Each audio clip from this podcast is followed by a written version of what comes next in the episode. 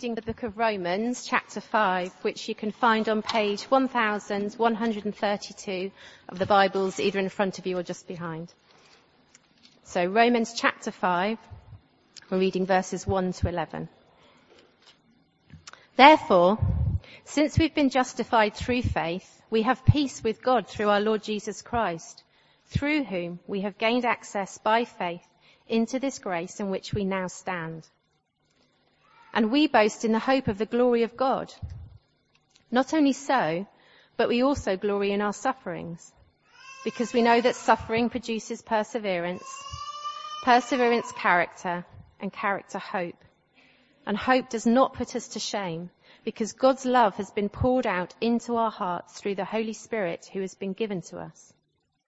You see, at just the right time, when we were still powerless, Christ died for the ungodly. Very rarely will anyone die for a righteous person, though for a good person someone might possibly dare to die. But God demonstrates his own love for us in this. While we were still sinners, Christ died for us. Since we have now been justified by his blood, how much more shall we be saved from God's wrath through him? For if, while we were God's enemies, we were reconciled to him through the death of his son, how much more, having been reconciled, shall we be saved through his life?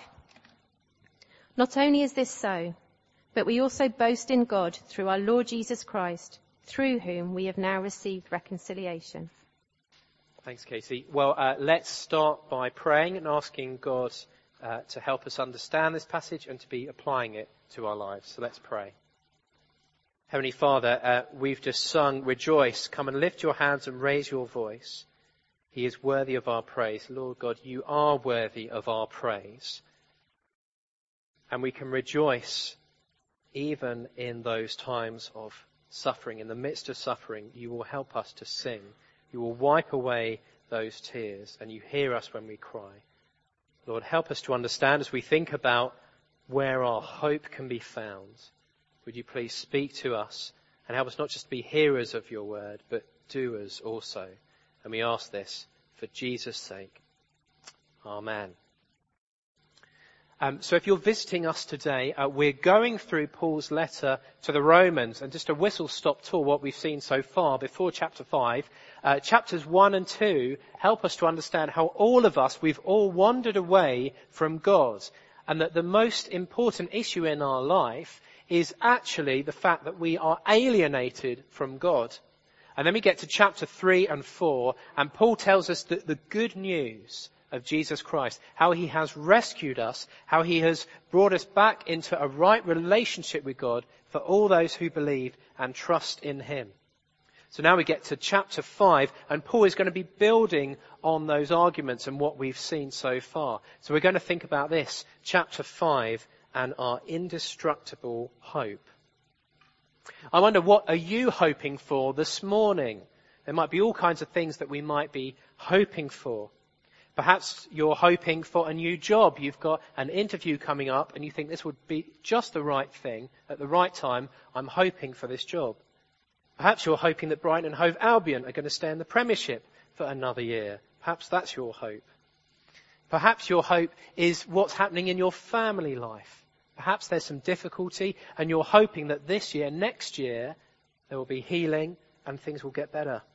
Or perhaps, as we were thinking about in the baptism, we are hoping that Grace will grow up strong and healthy and to know Jesus as her Lord. We all have all sorts of different hopes. Some are small hopes, some are big hopes, aren't they? But I wonder, how secure are those hopes that we are hoping in today? Because you only have to turn on the TV or, or get the, the info from your, your BBC News app, and it tells us that we live in a world of suffering. Perhaps people are all too aware of, of the suffering that we experience in life. And we'll, we'll think about hope and think about suffering. Often the things that we hope for in this life can be threatened when suffering comes along, can't they? Suffering can not only threaten our hopes, but sometimes it can destroy our hopes too. Which is why we don't like it. No one likes suffering. No one is, is keen when suffering comes along, particularly if it affects our, our relationships or affects our hopes for our family or perhaps our health. Suffering threatens those things. But what Paul is describing in Romans chapter 5 is something really unique. Something that you do not see anywhere else in the world. What Paul is talking about, what we have here in the Bible, is a kind of indestructible hope. An indestructible hope that not only isn't threatened by suffering, but get this, it's actually enhanced by it. This indestructible hope is not threatened by suffering, but actually enhanced by it. So we're going to split this up as we think about what Paul says about what it means to have hope in the good times and how we need to kind of realign our hopes with what God wants us to, to hope in, but also how we can keep hope in the hard times as well. And that's the majority of, of Paul's uh, passage here. So let's firstly think then about having hope in the good times. And Paul tells us about a new state of being. He tells us about a new place we're living in, and he tells us about this new future. So let's first start off by thinking about the new state of being. Have a look at verse 1. Romans chapter 5 verse 1. Paul says, therefore, since we have been justified through faith, so that's him summing up those previous chapters, we've been made right with God just by trusting in Jesus' sacrifice. He says, therefore, we have peace with God through our Lord Jesus Christ. The first thing Paul tells us, we have a new state of being. That's the first thing that we hope in. And it is in having peace with God. Now we experience peace on a day-to-day basis, perhaps in all sorts of different ways. We might feel a sense of peace when we're going out for a walk in the morning and, and taking the dog on a walk. Or perhaps we have peace when we're, when we're sitting down reading a nice quiet book in a coffee shop. We experience peace in all sorts of different ways. But that's the experience of it. What Paul is talking about is something else. He's not talking about so much the experience of peace, although that does come from it. He is talking about the status of being at peace. Do you see the difference? He says, we have peace with God through our Lord Jesus Christ. What Paul is saying is that our indestructible hope starts with a peace treaty. It's like two warring countries sitting down and perhaps reparations being made or something, but a peace treaty coming out. Those countries were once at war, but now they are at peace. And Paul has made the case that in chapters 3 and 4, we have that peace because of the peace bringer, the Prince of Peace, Jesus Christ, the Son of God. But what Paul is saying, for those who, who find their indestructible hope in God, they have peace with God, which means, what's the opposite of peace? It's war. It's being enemies of God. And that's what he says in verse 10. He says, for if while we were God's enemies. But he's saying for Christians, you are no longer God's enemies. You are at peace with God. He's quite black and white, isn't he? He says that people are either at war with God, we're either enemies of God, verse 10, or we are at peace with God, verse 1. There isn't a, a, sliding scale. There isn't kind of a sitting on the fence in the middle. There isn't really an agnosticism, to want a, a better word. He says we are enemies of God which is why we, we confess our sins. That's why we do that every, every Sunday, to realize that we are not God and that He is.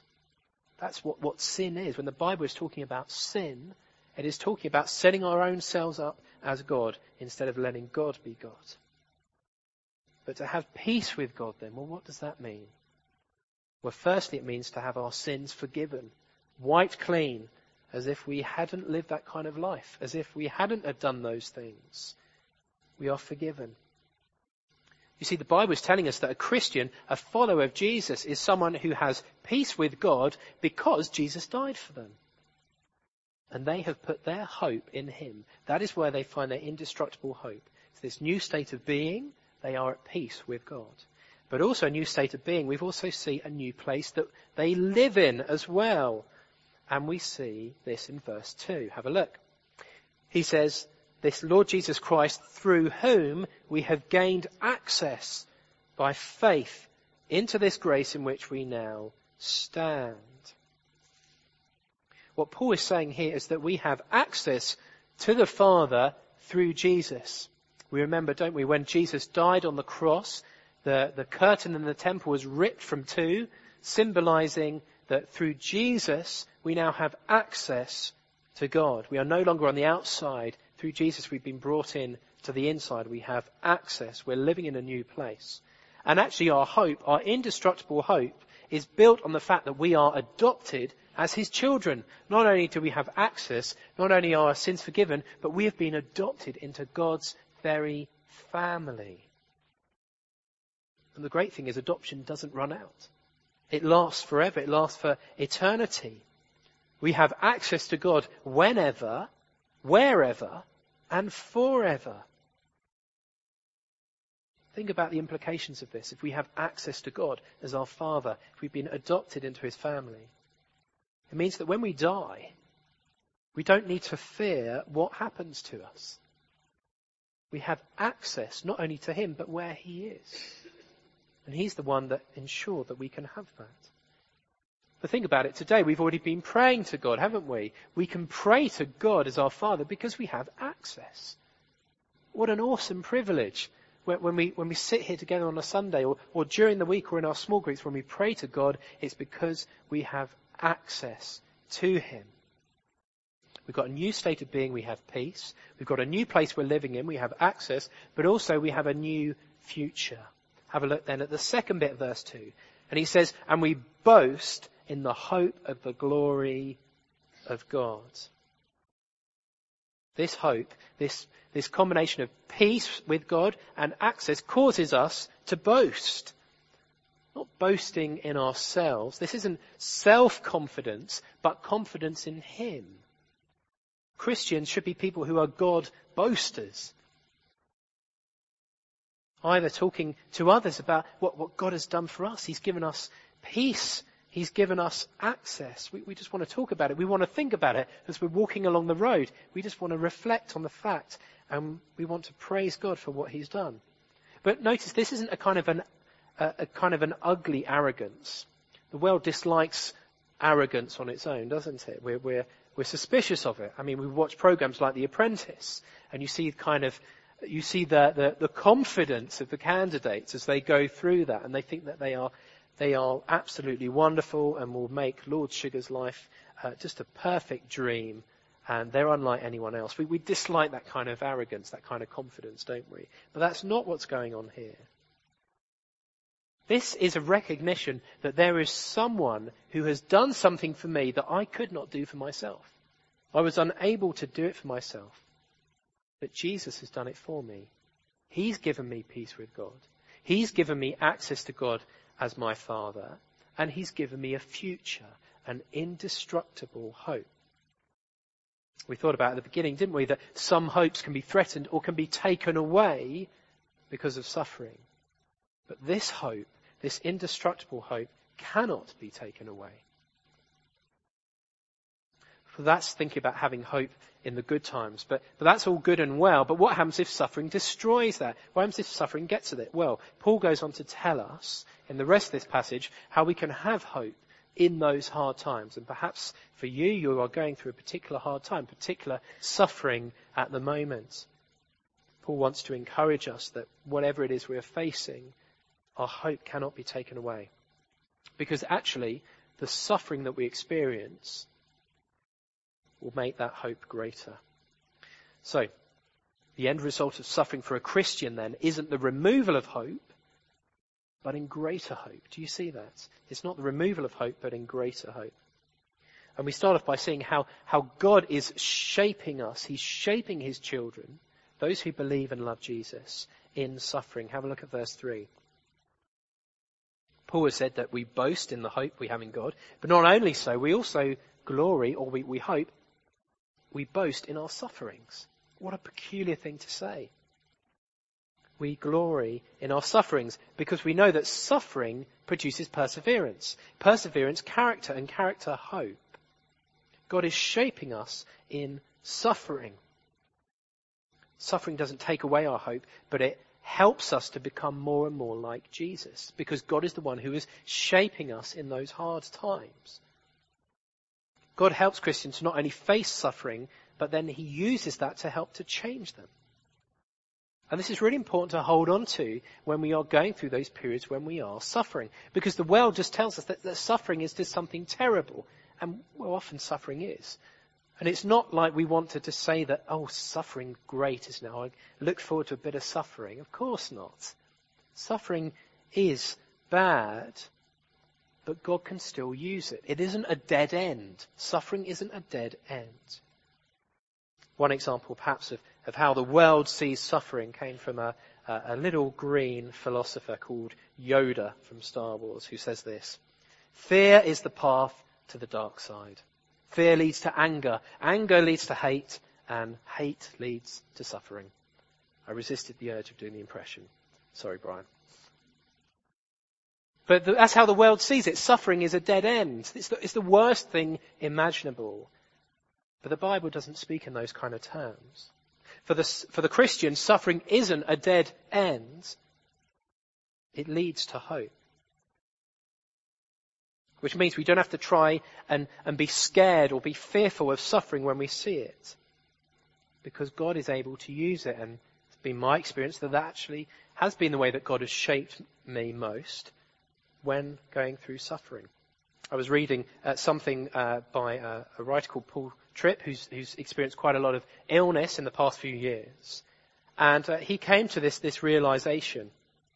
He says, God, if the only way you can get to my heart and make me more like Jesus is through this suffering, then I'm open to it. Horrible suffering he was going through, but realizing that if God was going to use that to get to his heart, to change him, to make him more like Jesus, he was willing to let that suffering happen. You see, the truth is that suffering affects Christians differently. Perhaps you've noticed that in the lives of other Christians who have suffered. It affects them differently because of this hope that they have. Look at how Paul builds on this argument. He doesn't say that suffering is a dead end, but look, suffering leads to perseverance, an ability to keep on going during whatever you are suffering. And what does that create? Well, that creates character, a different way of living, a, a different approach to things when you suffer. And how does this finish up? Well, with greater hope. That this life is not that all there is. Suffering affects Christians differently because God is the one shaping us as we suffer. But not only is God shaping us like, like clay in a potter's hands, but God is also the one on the inside of us helping us as we're suffering. It's really important to remember those two things together. That yes, God is shaping us through suffering, but God is also on the inside by His Spirit helping us as we suffer. Look at verse 5. Paul says, and hope does not put us to shame because God's love has been poured out into our hearts through the Holy Spirit who is being given to us. He first starts by saying this hope doesn't put us to shame, as in this hope can be relied on. But he says that we don't do this on our own, do we? But God helps us on the inside, individually as we suffer, but also as a church family. Sometimes when we suffer, we all suffer together. But God, by His Spirit, is helping us on the inside.